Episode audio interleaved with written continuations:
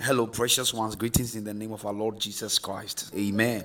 I come your way once again with the word of God, and today we are exhorting ourselves and uh, studying something to let us know that still God is with us. Hallelujah, no matter what.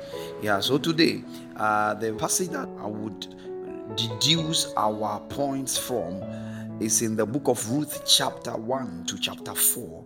That's the main text. And because it's very lengthy, I would just draw the meanings and the points out so that in your quiet or as you listen to this podcast, you take your Bibles and you begin to go through to find out what we actually talked about. So, God has brought me on your way once again to be a blessing to you. We have other scriptural references at Job chapter 1, verse 20 to 22, First Samuel chapter 1, verse 15 to 18. We have Psalm 27, verse 10, Psalm 16, verse 6, Job chapter 2, verse 9, 2 Kings chapter 5, from verse 1 to 19. And as I earlier on said, we're talking about don't curse yourself yet. Don't curse yourself yet. Tell yourself that I will not curse myself. When I say don't curse yourself, I mean don't discourage yourself. Don't look down on yourself yet. Don't despise yourself yet because of one problem or the other that you find yourself in. And if we read the book of Ruth, we have the account of somebody called Elimelech, Naomi, and her two sons, Mahlon and they had to journey because of what hunger. They moved from Bethlehem to Moab, and when they had gotten to Moab, things were difficult. Or things became even worse than they were in Bethlehem. May such a thing never happen to you. So it happened that Naomi lost the husband, lost the two children, and decided to go back.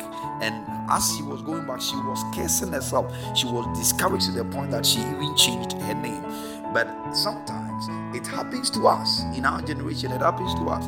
Sometimes you may feel down, you may feel disappointed, you do things, you go about doing things, go to work and nothing works. You put your money into a business, you try to school and other stuff, and it seems as if everything is working against you. But in everything that you find yourself, in any situation that you find yourself, God is telling me to tell you not to curse yourself, not to be discouraged. Why are we saying that you should not be discouraged? The first thing that we are talking about is that because you are not alone, you are not alone. You are not alone. When you read the book of Ruth, chapter 1, verse 5 to 13, and you jump to 20, we saw that God Himself was with Naomi, no matter what she was facing. The husband is dead, the two sons are dead, and yet God was with Naomi. God is with us in everything that we find ourselves in. Don't forget about this word. He said that I am with you, Matthew chapter 28, verse 19, 20. Thereabout. He said that Behold, I am with you even to the end of the age. So we should know that no matter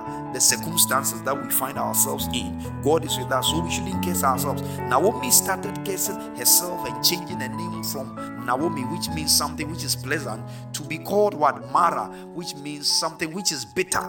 Little did she know that God was with her. We should not curse ourselves yet. Yet, why? Because God is with us, and we shouldn't think that God has forsaken us. He has not forsaken us. Even in our weaknesses, even in our sin, He is still ready to accept us. But don't let what you are going through change your language of faith. In spite of what Job went through, Job would not, I mean, deny God. He kept his faith remain optimistic even when the wife suggested to him to curse God he would not he remained who he was Hannah did the same she held on to God and remember that whoever does that God being a covenant keeping God would always be for his children let me give you the next point then we would continue with other things or other points next time when we come your way again now don't curse yourself. Don't discourage yourself. Don't do anything to yourself. Why?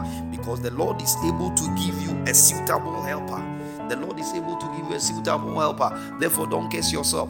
When Naomi was there, little did she know that God could raise somebody called Ruth to help her, to assist her, to encourage her, for her to be restored. When you read chapter 1, verse 16 to 18, you find it there. God is able to give us our suitable helper in times of our needs. So don't discourage yourself, don't kiss yourself yet. Why? Because God is able to give you a helper. Now, listen, sometimes these helpers may come in disguise. Don't despise anyone. You don't know whom God is going to use to help you tomorrow. You see, so Ruth was a Moabite, but God used the foolish things of this world to confound the wise. Ruth was a Moabite. She didn't belong to the lineage of people covenanted with God, but yet God used her to be a great blessing to somebody called Naomi. God bless you. May He cause His face to shine on you. Don't curse yourself, yes. Don't discourage yourself. Don't despise yourself. Why? Because you are not alone. Never think that God has forsaken you. Two, the Lord is able to give you a suitable helper. We shall continue from where we, we dropped off this day. May Jehovah God show himself strong upon your life. May he be a wall of fire around you. May he cover you. May he forever remain faithful to you as he is always and bring you to where you would stand and say that indeed I thank him for what he has made me. God bless you and come your way same time, God willing, tomorrow. Amen.